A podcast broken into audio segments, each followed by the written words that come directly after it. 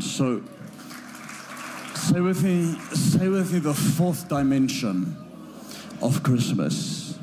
Say it again. Say the fourth dimension of Christmas. I want you to stay with me because I'm going to show you some things out of Scripture and some secrets out of Scripture. Why was I going off on the tangent? Because there's a lot of people in the place today that don't believe in God. You've been told about God. Um, you even might be a professed Christian, but you're not a possessed Christian. You don't possess the Holy Ghost. It's a very dangerous place to be. I've even seen children. You know, you can be on, I, I remember traveling, and you can see how children look like when they are born to an unsaved family. It's horrendous. I mean, our kids were at um, a play, a school play. Um, and I don't think there was one, there might, might have been one other Christian there, only one. And uh, as they were doing the school play, uh, we watched them, and they were the only kids that had smiles on their faces and that had light. And I'm speaking of the top, top private school. Only kids that have smiles on their faces and light in their eyes. And whose countenance were lifted. Never underestimate a child being brought up in the house of God. Have your children at church. Don't worry about how bad the, the children's church is.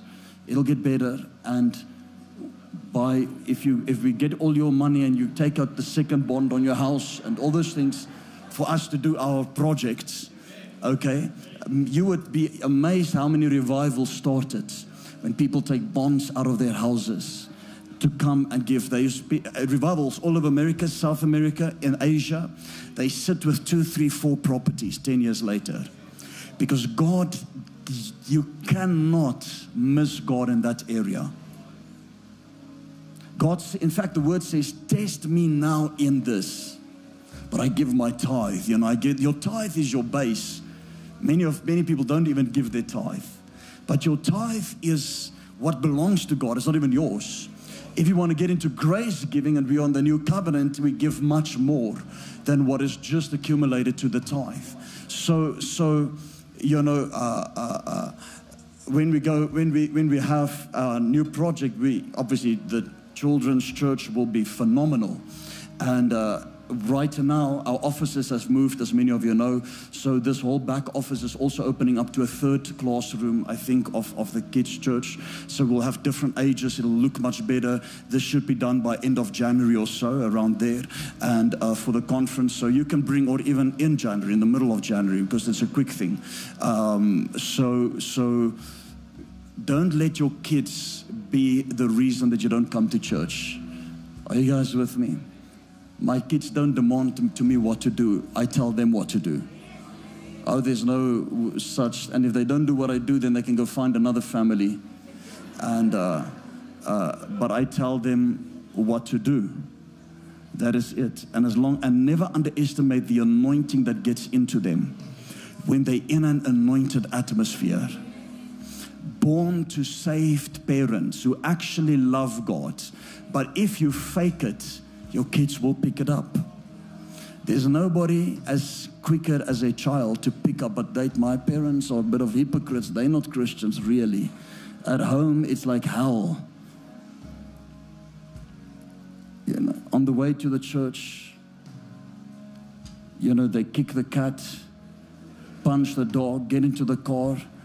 The dad swears at the mom, slap the kids just to get to the church. Well, that was the NG church that I came out of. Not sure if it is, uh, if it is here. And then I, then I was told by my mom yesterday that uh, apparently in the NG church, I couldn't remember that, you would have people going to the houses to pick up the tithes of the people. I thought, dear God, we need to bring that back into the church. I'll send some people, that's actually biblical, by the way. They would go and fetch the money's tithes from the people's houses. It's biblical, okay? So they, they, would have a book and they would write the name, how much they are giving. And I'm thinking, where has the church, I never knew that, where has the church gone from? In America, they do, well, in America, they have systems where they put their names and amounts on so they can claim it back from tax, uh-huh, and they can, uh, they can also be, also be blessed and they can know how much they've given and they can hold God accountable. And that is why America is also a blessed nation. If you see the church in America, it's blessed. The people are really, really blessed. South Africa, as a spirit of poverty. I broke free from that spirit, but it was a spirit of poverty on me, my family, everyone that we came out of poverty like you cannot believe. It is a curse you can only break by giving. Once you give, you can break that thing. And you don't want to know the amounts that I give. Are you guys with me? Uh, okay. Before we make you jealous, let's go. Um, Let's go on. Just know there's a spiritual law. You can tap into whatever I tap into. And we are in years where God is giving lands and properties to people. If you're not going to catch it, you're not going to catch it, you're not going to receive it. But He's giving lands and properties to people. Are you guys with me? I would be buying property if I'm not doing the project we are doing right now. Well, I'm putting a lot of my personal things and I'll be buying property as much as I can everywhere. Mm. I already have done and already have made plans. Anything is possible. But I also have to put my full focus on the project that is coming because I myself are committed to it. So, um, so that we can have a house of encounter of the glory of God. Are you guys with me? Let's get into it. Isaiah 7, verse 14. I don't want to be long with you, but it's a blessing to be with you on Christmas. And uh, you can go and enjoy. There's no service tonight. We gave you off last night also. You had Christmas Eve last night. Therefore, the Lord Himself, eh, listen to this a prophecy by Isaiah thousands of years before the birth of Christ. Listen to this. Therefore, the Lord Himself shall give you a sign. Behold, the young woman who is unmarried and a virgin. So the unmarried and a virgin shall conceive and bear, sorry, bear a son, and shall call his name Emmanuel. God is with us. Imagine the accuracy of this prophecy. Are you guys with me? That he shall be born now this now jesus when he was born up to his resurrection up, up to his resurrection he fulfilled over 300 prophecies. Just for one man to fulfill eight prophecies is one to the power of 10 to the one one out of 10 to the power 17 which means it is equal to taking a one dollar silver coin when they still used to have it and put it over texas throw it three meters deep in Texas, over the state of Texas, which is as big as South Africa, and, and mark one of those coins and let one man pick a coin out. And if he picks out the right coin, that is the chances for one man to fulfill eight prophecies. Jesus came and fulfilled 300. And we gave a whole illustration that it's whole galaxies. You take those coins and you fill it with galaxies and galaxies, and you pick the one right coin. That is the chances. Are you guys with me? It is, there's even prophecies when the scepter departs, the king and the Messiah shall come. When the scepter of Judah shall depart, then the king and the Messiah shall come.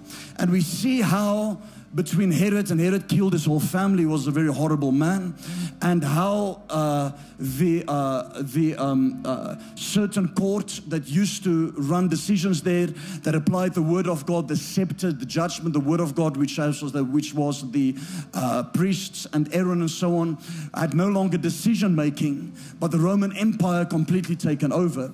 And you see how the the Jewish leaders and the leaders of the day began to march around the city, crying out and saying, The scepter has departed, but the king is not born yet.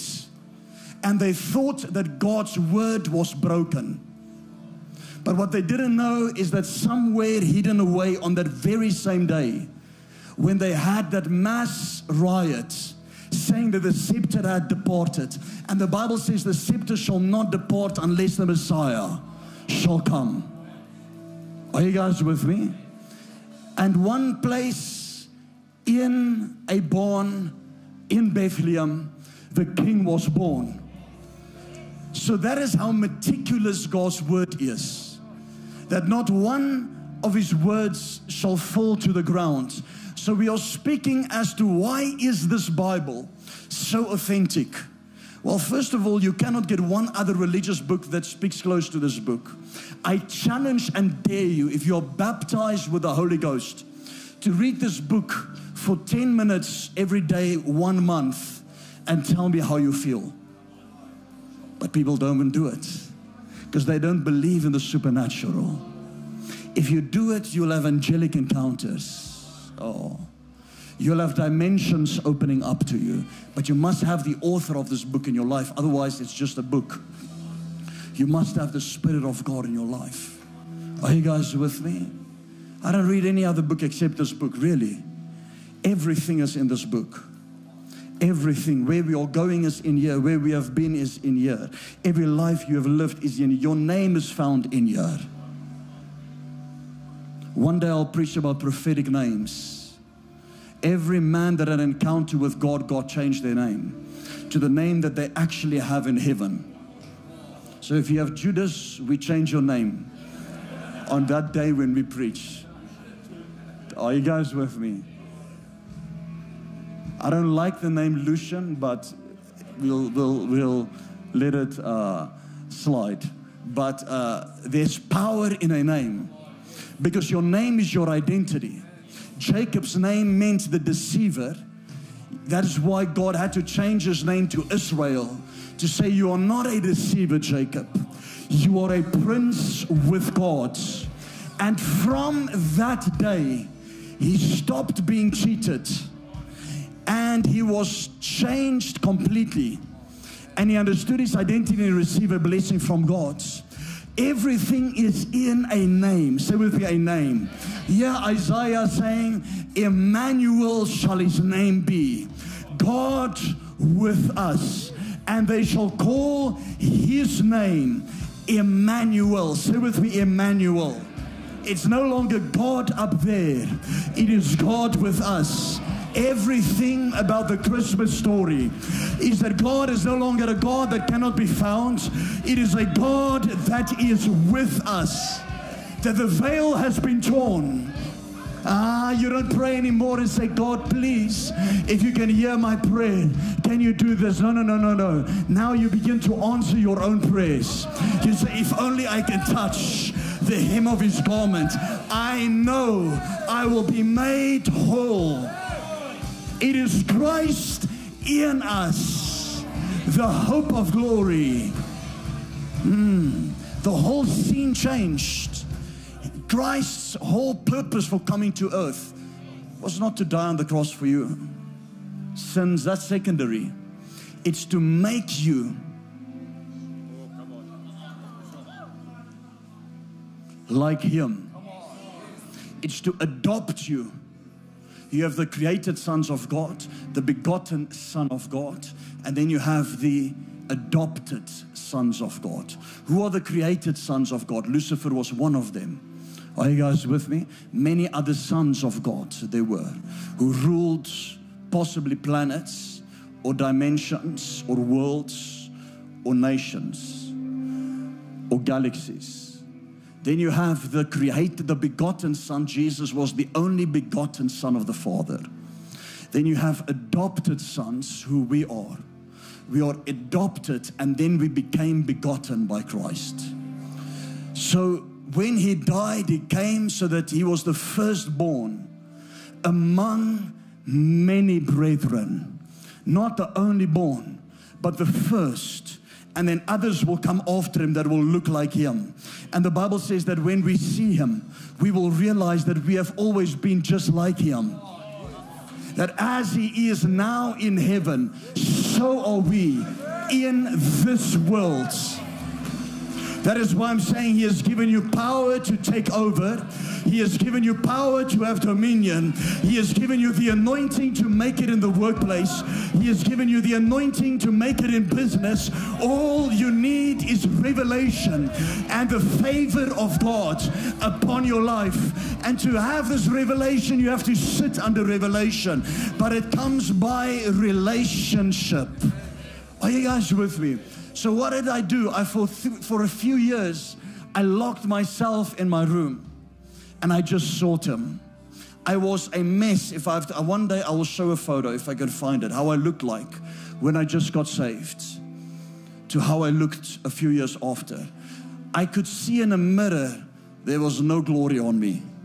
I could see in a mirror the light of my countenance was not there in a physical mirror.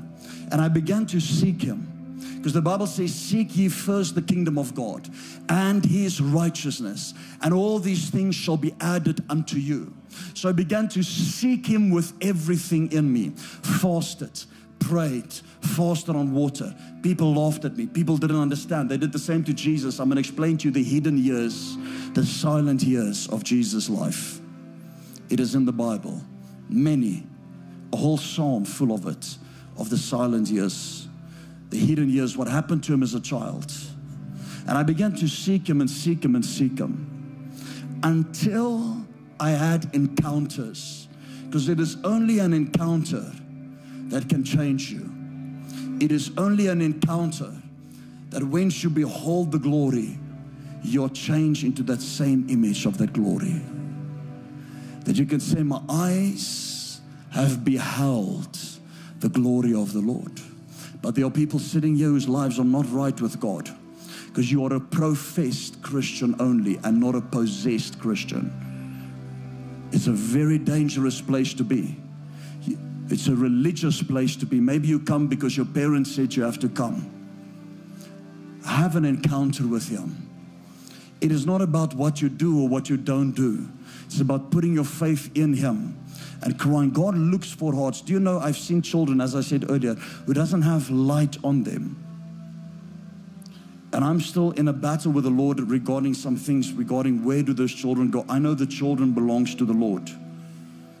But then you see the stark difference between children that are with saved families and children that are not with saved families. There's an anointing. Listen to me, your children watches you. They don't listen, they watch. They watch everything that you do. They watch if you pray, they watch if you worship God. They watch if you speak about God or not. They watch everything. They watch if you reach out to people. They watch how you treat people. They watch how you treat your wife. They watch how you treat your husband. They watch how you treat them. They watch everything. And what happens? They become what they behold. Are you guys with me? So you beat up your wife, you're raising a wife beater. You're abusing people, you're raising abusers. They watch, they see things that you don't even know that they are seeing. That is why Christmas is so important. I'm going to explain to you everything what is in a name. But let me just let's just get into some things. It will be don't worry, it's not a long message. It's really not a long message. I'm just having a conversation with you. Uh, but say with me the Magi. So we have the story of the Magi coming, and I just want to give you some interesting facts of who Jesus really was. Do you know Herod was not supposed to be king? Jesus was supposed to be king. So, in fact, Jesus was so was so on point with his lineage that Matthew and Luke could point, and Luke went from Adam, I believe. Matthew didn't go from Adam. Matthew went from Abraham, I believe. But they could go from Matthew and Matthew and Luke could go every line, lineage of Jesus. This one begot the, which was required in those days to prove your royalty. And David being the king of the Jews, of the Israelites. Are you guys with me? Of the nation of Israel. He shall come out of the lineage of David. And it is proven that he comes out of the lineage of David. So he was the rightful king in that place. And in that story, if we read somewhere in Matthew or Luke about the lineage, it says this one begot that one, begot this one. Abraham begot uh, Isaac, begot this one, begot that one. But you never see women names except for four women. I'm not going to get into it right now. You see a woman by the name of Tamar who was raped by her brother. Am I right? Tamar. Then the second woman you see that is, so it'll mention men, men, men, men, men, and then it says, this one begot Tamar, and Tamar begot this one. You're like, but why is Tamar all of a sudden there? Then number two, the second one you see mentioning is Rahab, which the Bible calls the prostitute. Are you guys with me? Then there's more women. I'm not going to get into it, but the four women that is mentioned is women that had a past that would completely write them off by society, by the law.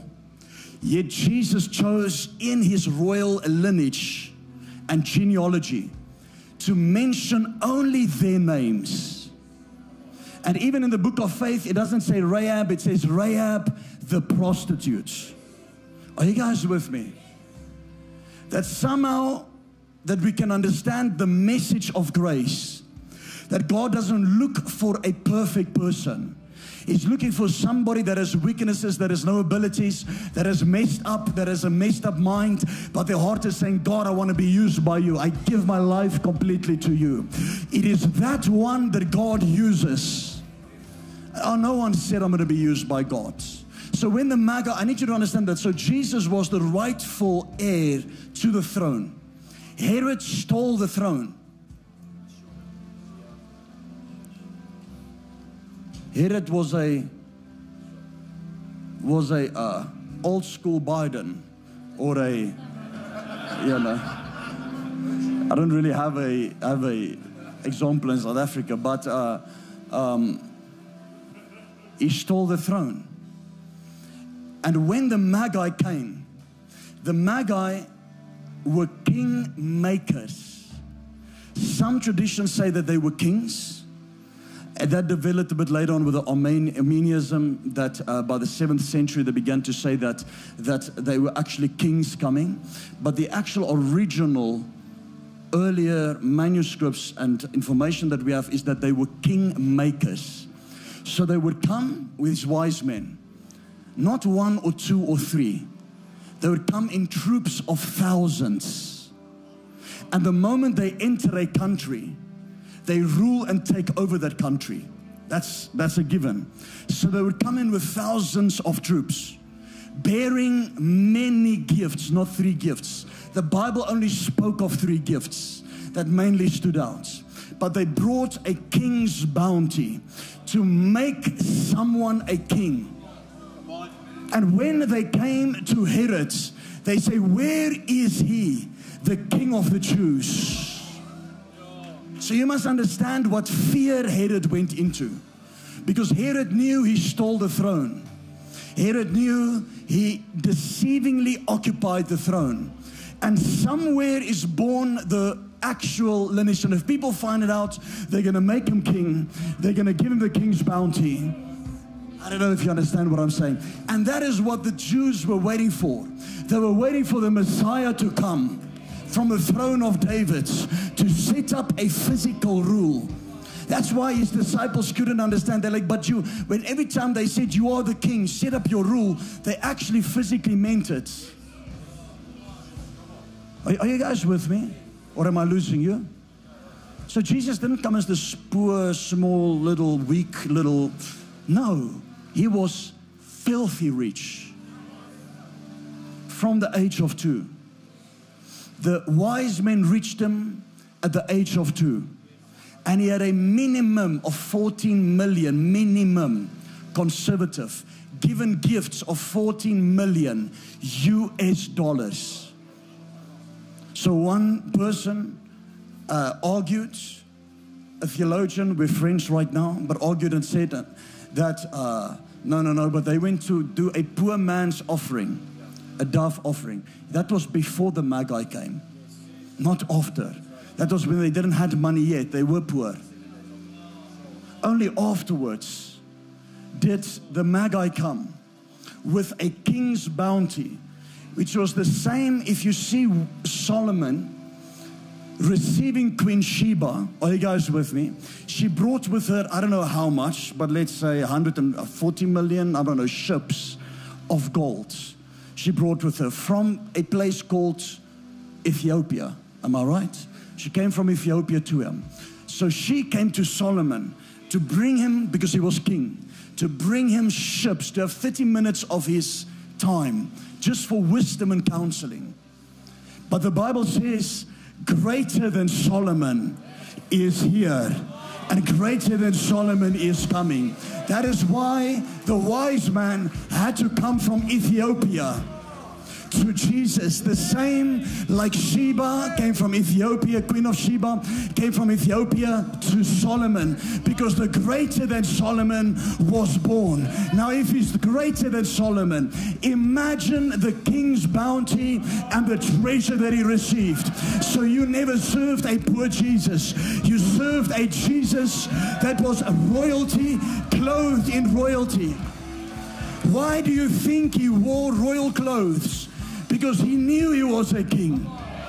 That is why Pilate put on his cross, King of the Jews, because he rightfully saw him as a king. Are you guys with me?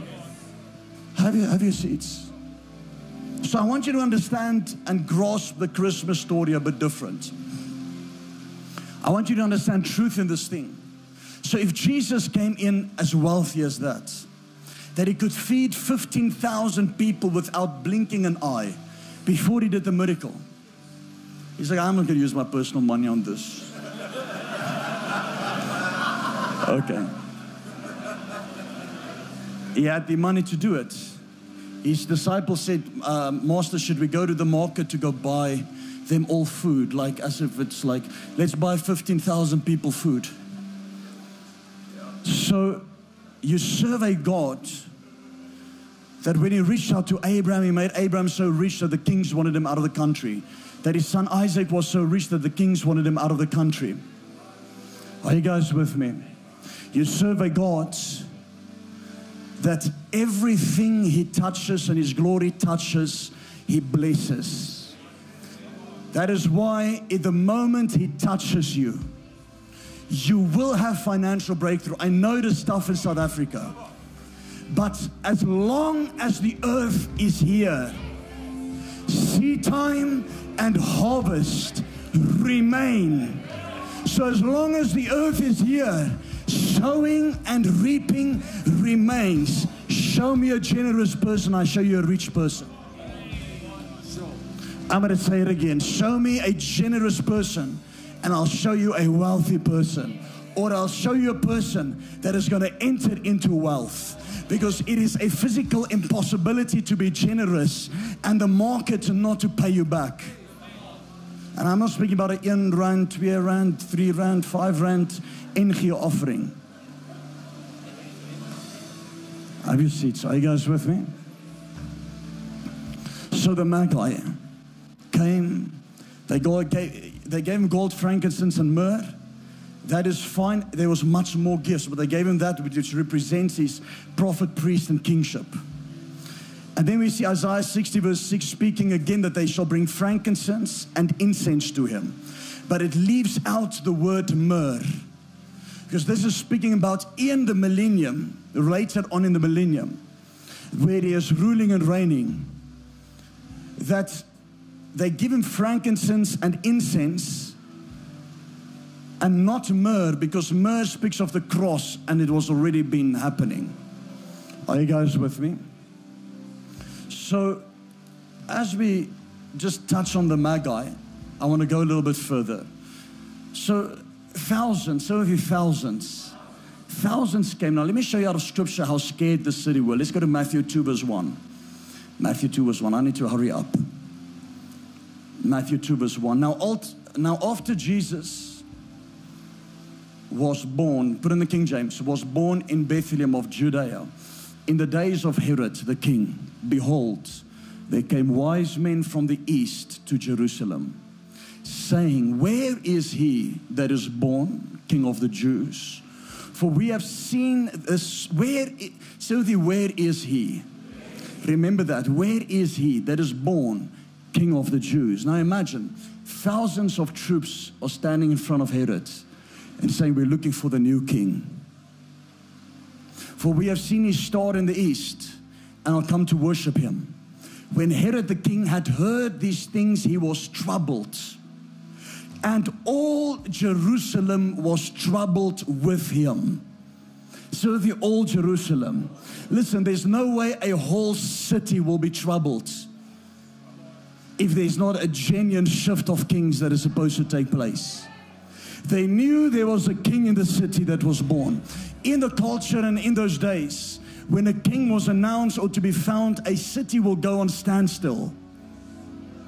I don't know if you guys hear what I'm saying. Herod was not really seen as king of the Jews, and he knew that he worked himself into that. Are you guys with me? The first question in the New Testament, the troops are asking, Where is he that is born king of the Jews? The first question in the Old Testament in Genesis, God said, Adam, where are you? So the first question in the Bible is related to Adam. The first question in the New Testament is related to the last Adam, which is Jesus. Are you guys with me?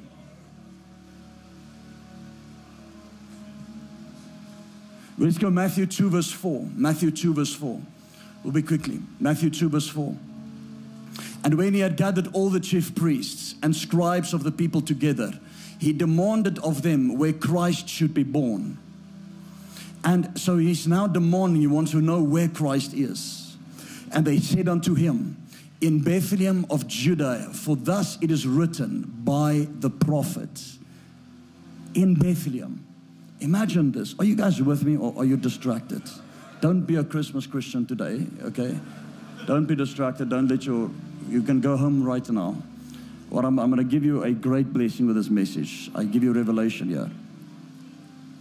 They prophesied Bethlehem. The, what's his name? Herod studied his prophecies more than what believers study their prophecies today.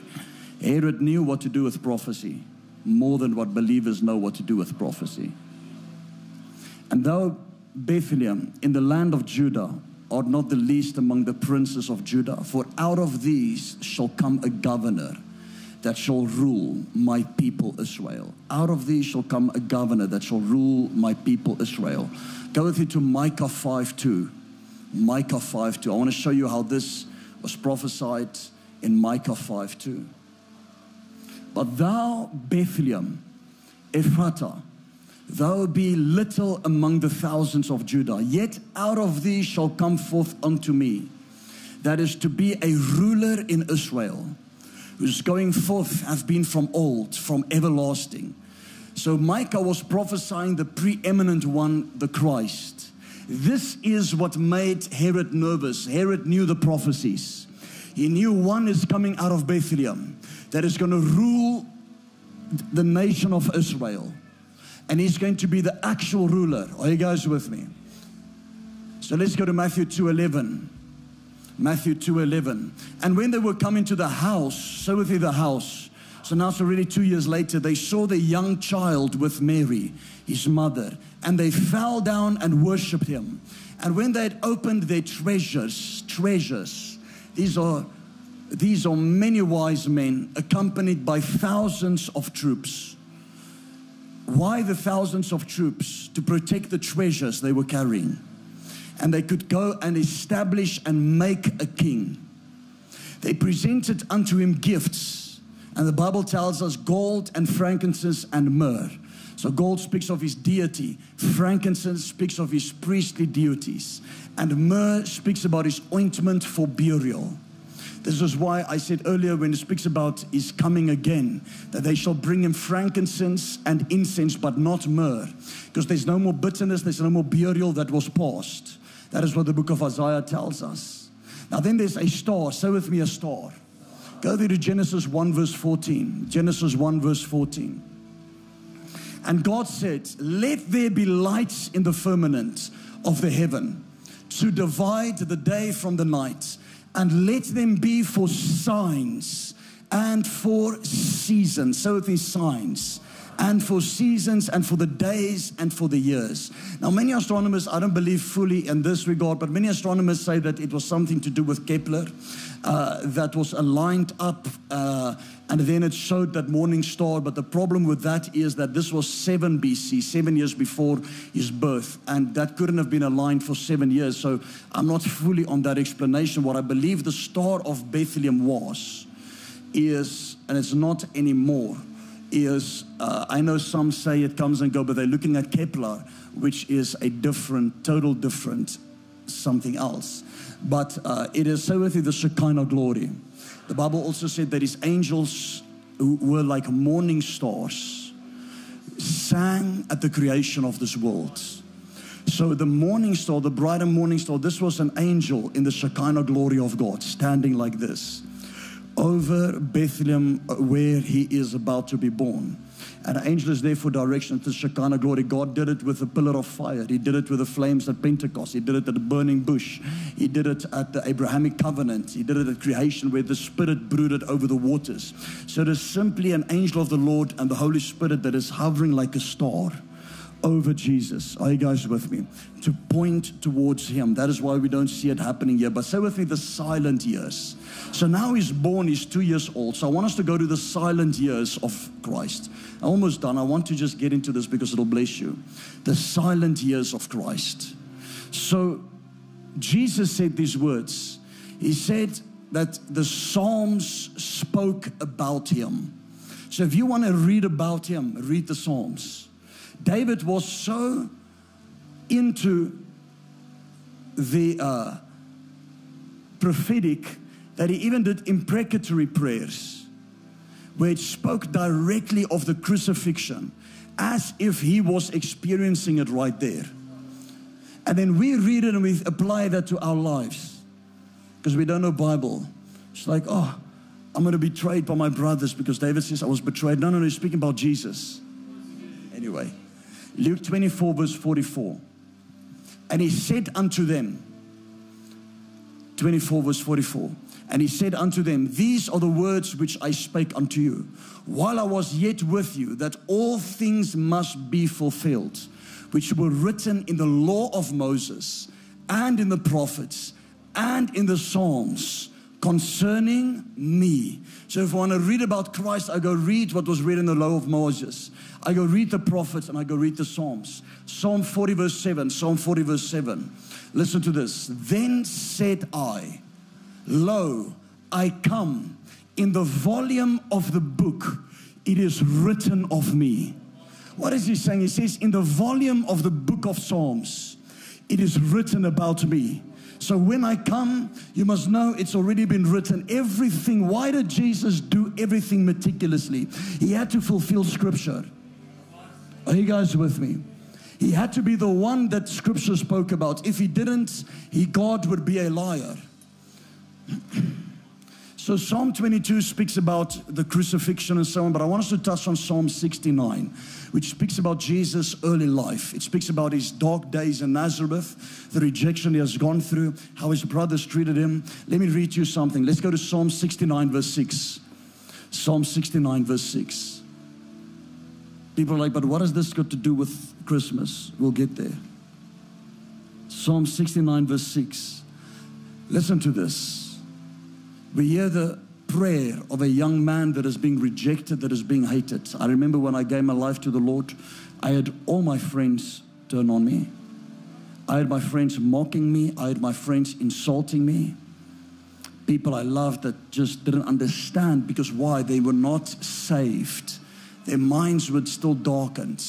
The Bible says when we are not saved as Gentiles, we are a reprobate, given over, and then until God grants us repentance. So there's no such thing, I'm a Christian, you know, because I'm, I'm born in a Christian home. You're not a Christian because you're born in a Christian home. You're a Christian because you encounter Christ by faith, and His grace genuinely, genuinely changes your life from being a professed Christian. So we have this epidemic in South Africa where we say that you know, I'm a Christian because I'm born, I went to the in here church or this or that. No, you're not a Christian. Actually, you're in a cult. This thing where they're saying that we are cults is a blood of nonsense. You want to know what a cult is? Let's begin to touch into the Three Sister. What is that what they call it? The Three Sister Churches. And let's begin to touch into Freemasonry. And let's begin to touch into those things. Then you will know why we do deliverance of the people that has gone through Catholicism. Okay. Psalm 69, because you're literally making an oath towards an organization, an institution. Psalm 69, verse 6. Listen to this. So you see a young man here. So this is about the hidden years of Christ. Let not them that wait on thee, O Lord, God of hosts, be ashamed for my sake. Let not those that seek thee be confounded for my sake, O God of Israel. Verse 7 Because for thy sake I have become a reproach, a shame, and shame has covered my face. Jesus speaking about his earlier years. He says, I have become a stranger unto my brothers. Now listen to this. And an alien, say with me, an alien, unto my mother's children. Now, this phrase confused a lot of scholars because his mother's children are supposed to be his brothers.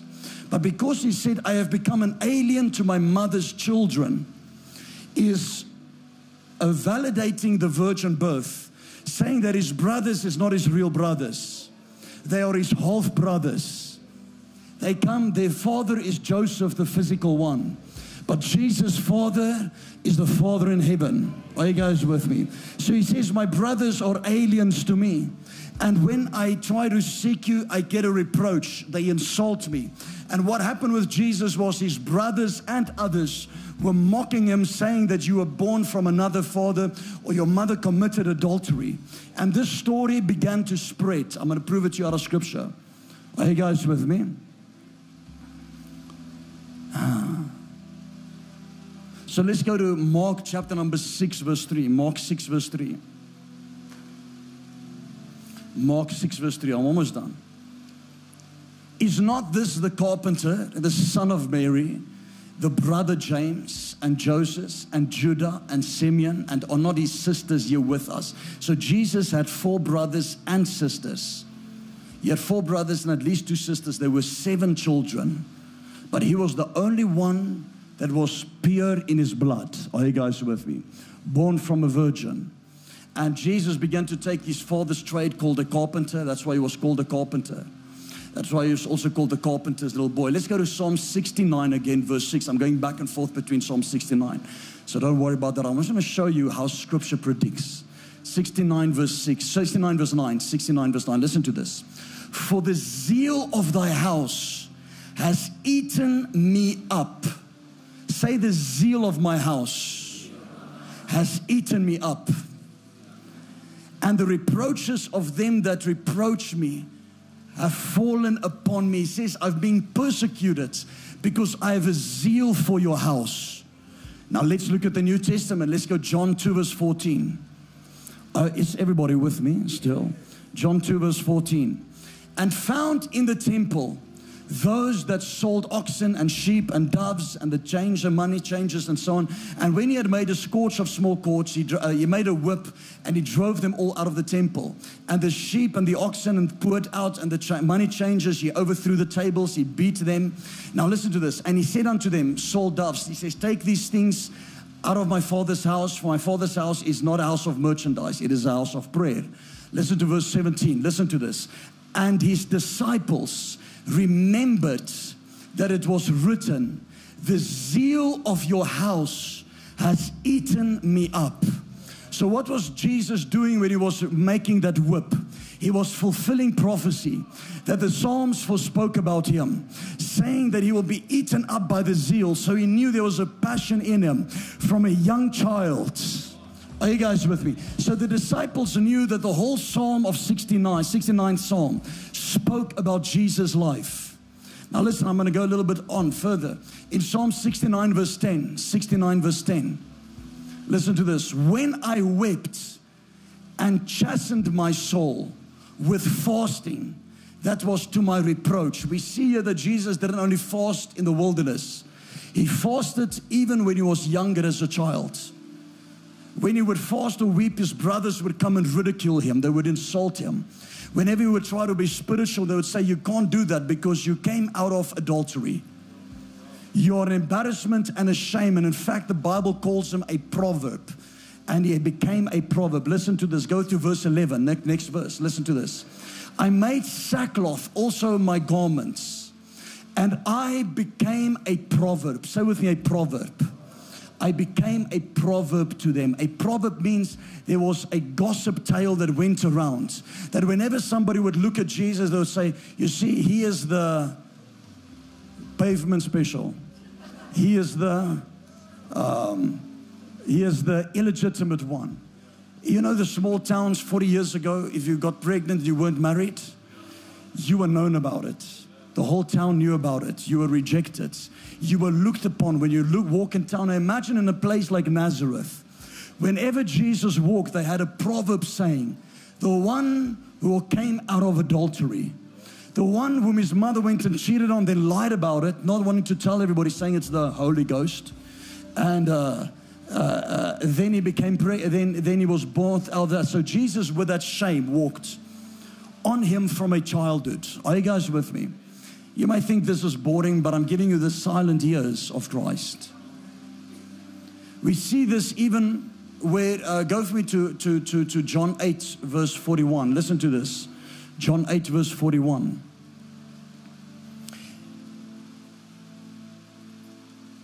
John 8, verse 41. You do the deeds of your father. It is telling the Pharisees. Then said they to him, We are not born of fornication. We have one father, even God. Listen to me, the Pharisees knew him because he was studied to become a priest. Are you guys with me? And a rabbi. So they knew about him. So they said, Listen, we are not the ones who are born in fornication. You are the one, you are the one who was born in fornication. That's why Jesus went on, jump to verse 44 for me. This is where he rebuked them. And he said, You are of the father, the devil. Don't tell me your father is God. You might say, I come out of fornication. You are of the father, your devil. And the lusts of your father you will do. Do you know that when you're demon possessed, or oppressed, or obsessed, why do you think you battle with lust? Or why do you think you battle with pornography, addiction. Because that spirit once had a body. And that body once did those things. So once that spirit came out of that body, which happened at the, at the flood of Noah, and the pre-Adamic flood, by the way, that body, that spirit no longer had a body and became a disembodied spirit. Are you guys with me? So demons are not fallen angels, they are disembodied spirits who once had hunger appetites, who once had sexual activity, who once had lust, who once had addictions, smoking, drinking, doing a lot of things, murder. So the moment the spirit of murder comes upon somebody, what do they want to do? They go beyond their senses. And the spirit now wants to do what it used to do. Are you guys with me? And then Christians toy around and play around with these things or think it's not real. No, no, no. That disembodied spirit is looking for a body to come in. When it finds a body, it brings the personality, the addictions, everything that it used to have in its previous life when it had its body. It brings into that person. That is why we call it uncontrollable urges. Are you guys with me? Like, I, I don't know, I, I just, I, I don't want to do it, but I keep doing it. It's an uncontrollable urge. I'm not speaking of the flesh, I'm speaking of a demonic entity now. Because that demon needs to feed itself. So that is why Jesus said, You are of your father, the devil, and the lusts of your father you will do. He was a murderer from the beginning, and that's why they murdered Jesus. I don't know if you guys are with me because they had the spirit of murder upon them. Listen to me. A religious spirit is a spirit of murder. The roots of a religious spirit is a spirit of murder. If you are religious, what is religious? You're sitting here and you're judging me. You're just judging me. You're saying, but why is this church like this? Oh, I know all of this. You're looking at somebody, you think you're better than them. There's a self righteousness that's coming out. Or you come out of a place of just traditions. You think your life is right with God because you are a good person. No good person goes to heaven. And no bad person goes to hell. So many people, how many times have I heard people say, you know, I'll come back to church, I just need to sort myself out. You're going to try to sort yourself out till you're 70. You come to the church to get cleaned out, delivered out. You are full of pride. You think still you need to serve a God who wants your good. You don't know God. Salvation doesn't come that way. The fact that I have a Savior means that I have no action in the process. I have no interaction. There's nothing I can do of Him. He comes as a Savior, He gives me grace at that moment. It is a grace that, you know, the day I was in a drug den when I got saved, when they laid hands on me and the power of God came upon me, and I knocked over, I sat on the floor shaking. I went back home that night with a voice in me immediately beginning to console and speak to me to say that I'm a child of God. A voice continually telling me, I love you. I have something great for you. Listen to me. If you are a true Christian, the Bible says, My sheep hear my voice. And my sheep knows my voice. People don't hear his voice because they might not be his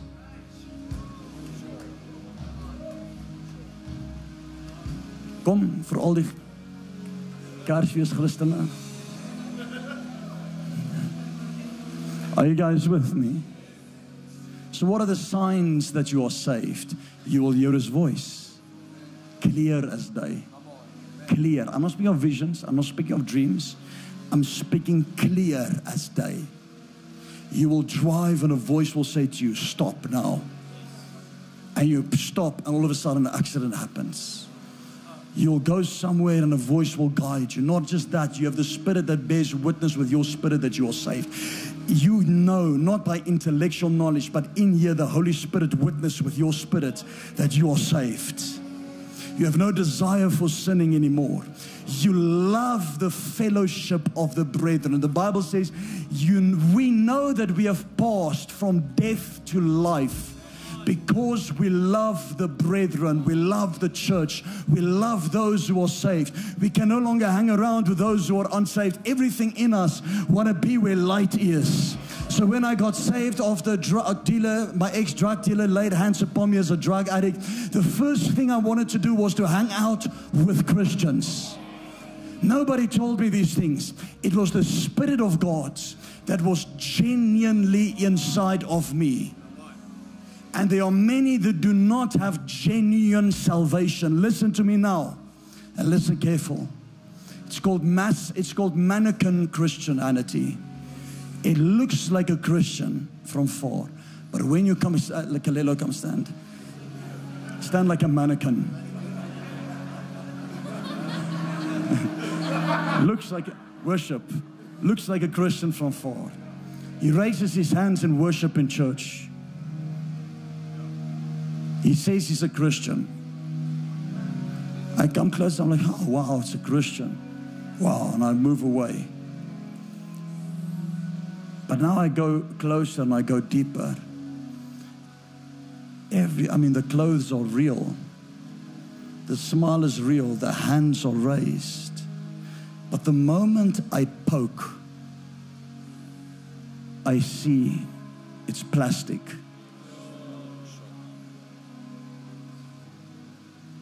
So I don't see life. I see it's plastic, which means it's pretense.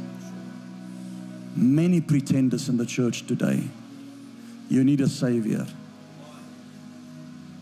You try to save yourself, you cannot save yourself. You try to be good, you no good person goes to heaven. A saved person goes to heaven. You can be as good and good, and your good works are like filthy rags before the Lord. And I do this and I realize he's a mannequin Christian. He falls within Matthew 7:21, where Jesus said, I would never knew you, because I never had that genuine grace that changed that heart instantly. Yes, mine happened at a, at a prayer of salvation, but you don't necessarily need to do have a prayer of salvation, but you have to believe in your heart and confess with your mouth. And your faith cannot be in the prayer of salvation. Your faith has to be in the blood and in Jesus Christ and in His Holy Spirit. And if it's done genuinely, His Holy Spirit will come into you. So it is God with us. So He will become Emmanuel. This is the Christmas gift. This is the Christmas message. It is Emmanuel, God with us. So now you no longer pray to a God in heaven.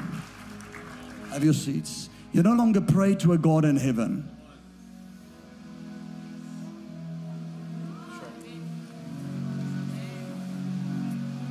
Sitting in your room and you're praying, it feels like, oh, my prayers are just hitting your roof. Yeah, because you don't understand who you are.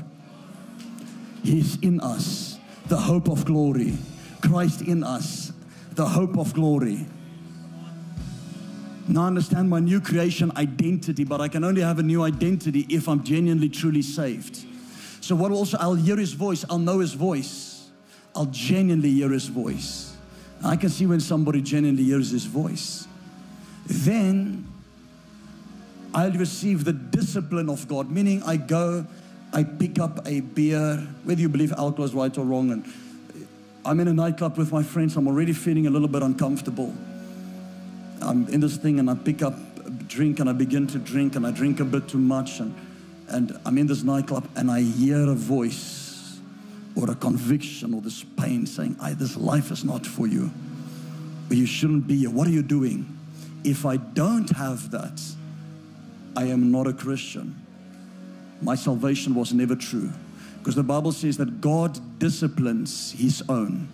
An illegitimate child, he does not discipline. I don't discipline your children, they're not my children. So when I receive the discipline of God, it means that I'm his child. It is a sign of salvation. Are you guys with me? So that is when you know that transformation had fully taken place. So, and then obviously loving the brethren, loving fellowship, loving church. The next thing I wanted to do, I just wanted to be, I didn't want to be with my old friends. I just wanted to be with Christians. I wanted to be at a home cell. I wanted to be with, I just wanted to read scripture, be with, and all I wanted to talk about was the things of God. But people have grown cold. They've either grown cold or they have professed Christianity and not possessed it. Are you guys with me? Are you guys with me? So we see how Jesus was rejected, how he was rejected by everyone, even when he was a child. So there is something, who is he really? I'll close with this. Give me five minutes. Isaiah 9, verse 6. Let's close with this. Isaiah 9, verse 6. I want to tell you what was locked up in the Christmas gift given to you. And what is this thing? We are not thinking of a baby Jesus. Because the Bible is saying, For unto us a child is born. Say, a child is born. But a son is given. A son is given and the government shall be upon his shoulders, and his name, say with me, his name shall be called Wonderful Counselor, Mighty God, Everlasting Father, Prince of Peace. Of the increase of his government and peace, say with me, peace, there shall be no end upon the throne of David and upon his kingdom to order it and to establish it with judgment and with justice and henceforth forever and ever. The zeal of the Lord's hosts will perform this. So the child, unto us a child is born, the child is human, but a son is given, the son is divine. So it is first the human and then it is the divine. Are you guys with me? So, what is his name? Say with me his name. What is it that Jesus' lineage shows clearly he was supposed to be king and not Herod. But it was the Roman Empire that overthrew the Jewish uh, uh, setup and they established for themselves kings. So when Jesus was born, he was the actual king. That people and even the kingmakers came with gifts and give it to him. Why? He had favor of God upon him and the favor of man Get your child into a spirit-filled church. Don't come to church without your child. He's not going to die if he stays here for an hour later because the service is an hour later. He's safe. Don't you know some newly born, some young pair, Oh no, you know, we're not. We decided we're not going to bring our baby for the first six months to church because it's going to get germs. Shut up.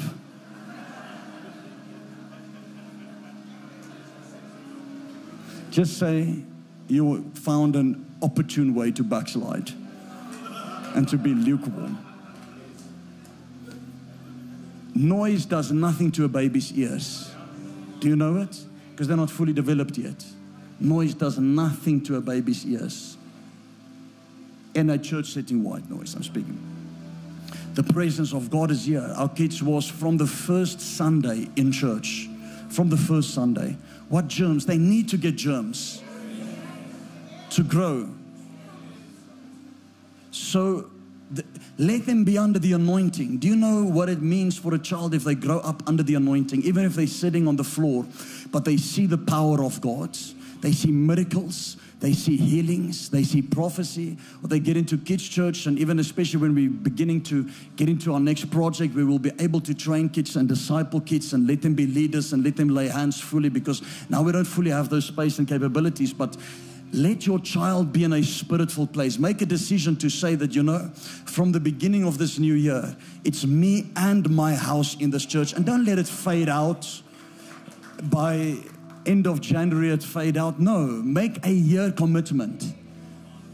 Make a year commitment and say, you know, for one, well, you should be for life commitment, but for those who it is too much, but start off and saying, the first Sunday of January, it's me and my house and my kids. You will see, when the anointing comes upon your child, you'll see such a difference. Get his unsaved friends from school to your house and see how they look like. Are you guys with me? And get them and pray that they have an encounter with God. This is the Christmas gift. Say with you, wonderful counselor. So the first name that, the, that it says his name shall be wonderful counselor. The word wonderful counselor simply means Holy Spirit. It's the extraordinary strategist. Are you guys with me? It makes you distinct. It makes a meaning that he's the best counselor there is. Then it says mighty God. Say with him, mighty God meaning he's Al Gibor. He is the Father. So he's the Holy Spirit and he is the Father. Al Gibor, the strong, the mighty, the warrior. Are you guys with me? And then number three, it says he is the everlasting Father. So the everlasting Father.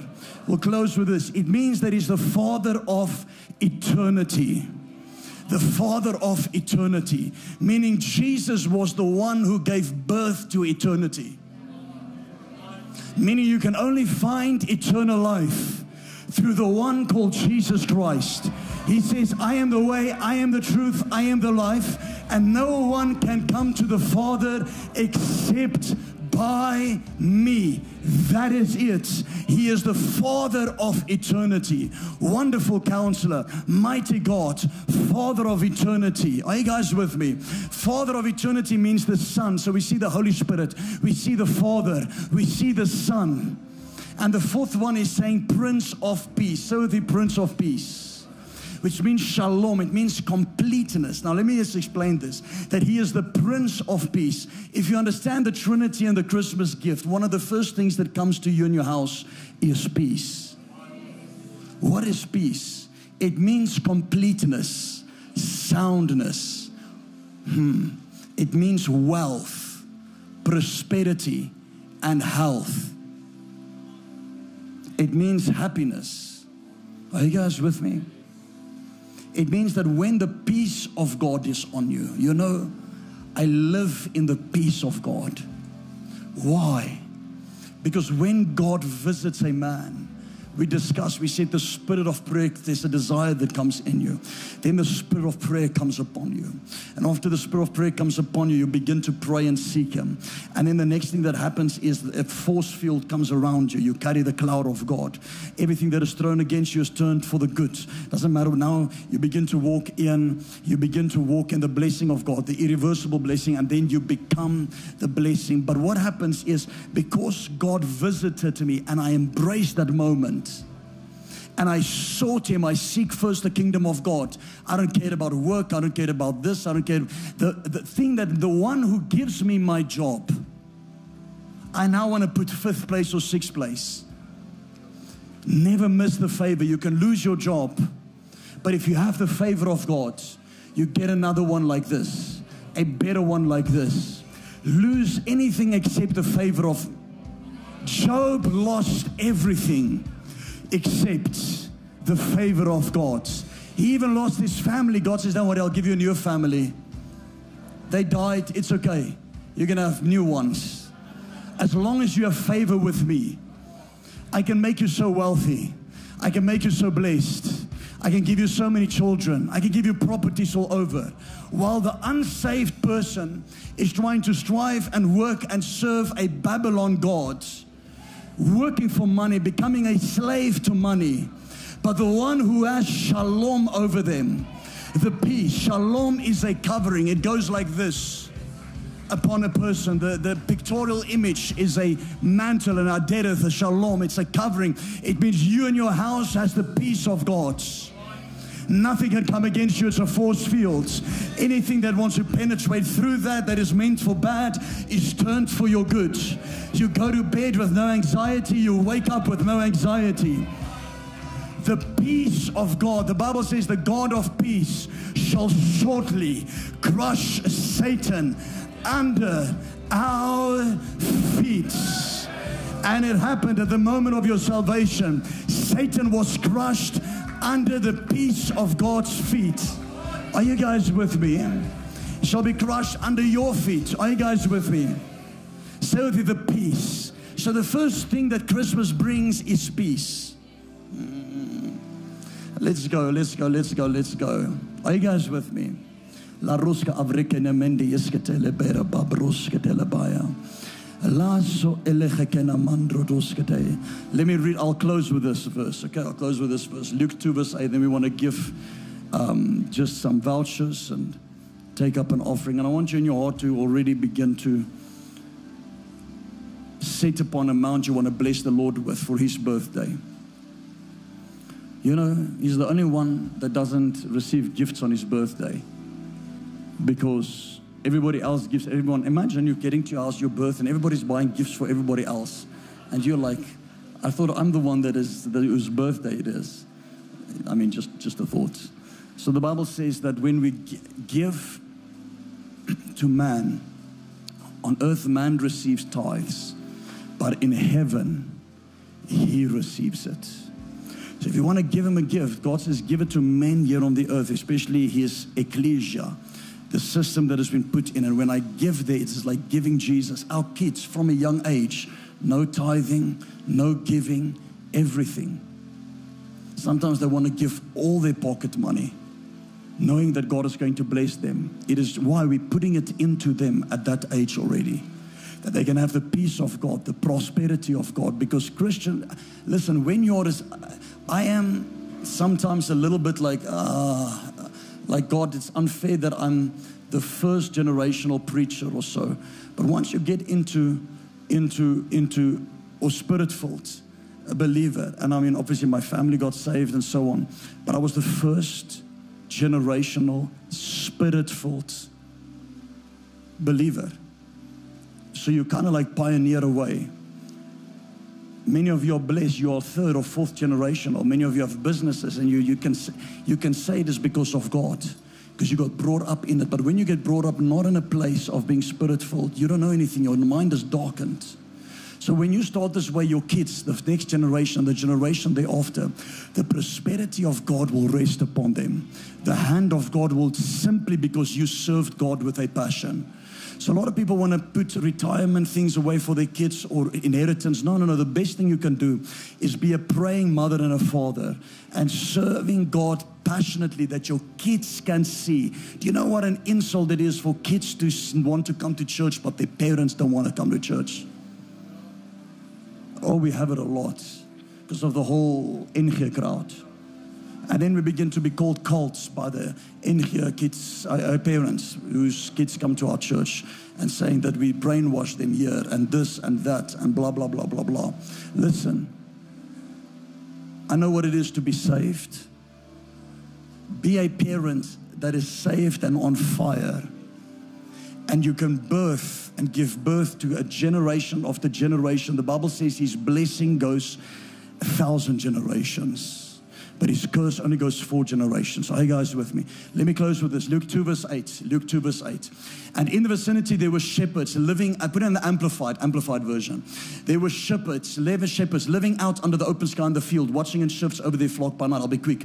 And behold, an angel of the Lord stood by them, and the glory of the Lord flashed and shone all about them.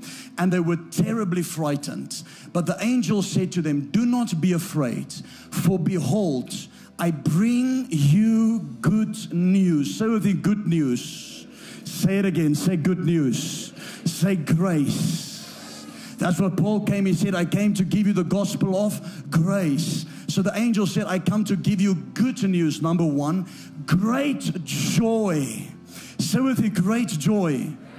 Come on, you look like you need great joy. You are so. I, I, I, like Leon will be joyful when the message is over. Relax. I have the microphone. Uh, great joy. So, what does I'm, I'm telling you, what does Christmas give you? Say with me, great peace. Uh, sorry, uh, sorry, sorry, sorry. Say great. Say good news. Say great joy which will come to all the people. For to you is born this day in the town of David a Savior, who is Christ the Messiah, the Lord. And this will be a sign for you by which you will recognize him. You will find after searching a baby wrapped in swaddling clothes and lying in a manger. Then suddenly there appeared with the angel an army of the troops of heaven, a heavenly knighthood praising God and saying, Glory to God in the highest, in the heaven and on earth, peace. Say with me, peace peace among men with whom he is well pleased, men of goodwill, of his favor. Listen to me.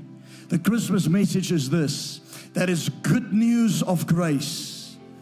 It is great joy, so the great joy, and it is peace to all men meaning that before the cross there was and before Christ was born there was no peace after Christ, there was peace. God's anger and wrath ceased upon the cross towards sin, meaning He's no longer upset with you about a sin. But for you to tap into it, you have to believe unto Him. Are you guys with me? Romans 14, verse 17. We close with this verse. Romans 14, verse 17. For the kingdom of God is not meat. Romans 14, verse 17 in the New King, uh, King James is fine. For the kingdom of God is not meat and drink, but right, say with me, righteousness, good news, grace. What is the good news? That you have been made the righteousness of God in Christ Jesus. Are you guys with me? So, the kingdom of God is not meat and drink, but righteousness, peace. Say with me, peace and joy in the Holy Ghost. And he's saying, This is the message of Christmas that I have come to bring you the grace of God, that you have been made the righteousness of God in Christ Jesus.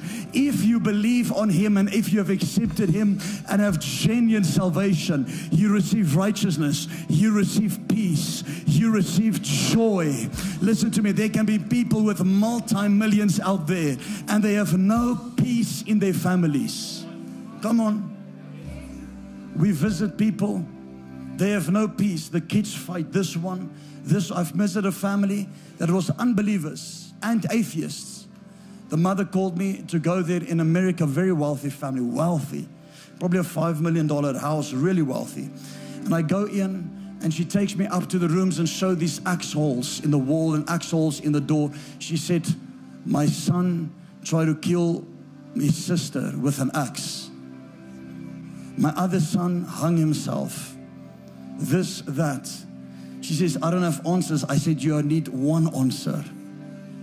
I said, You need Jesus in your family.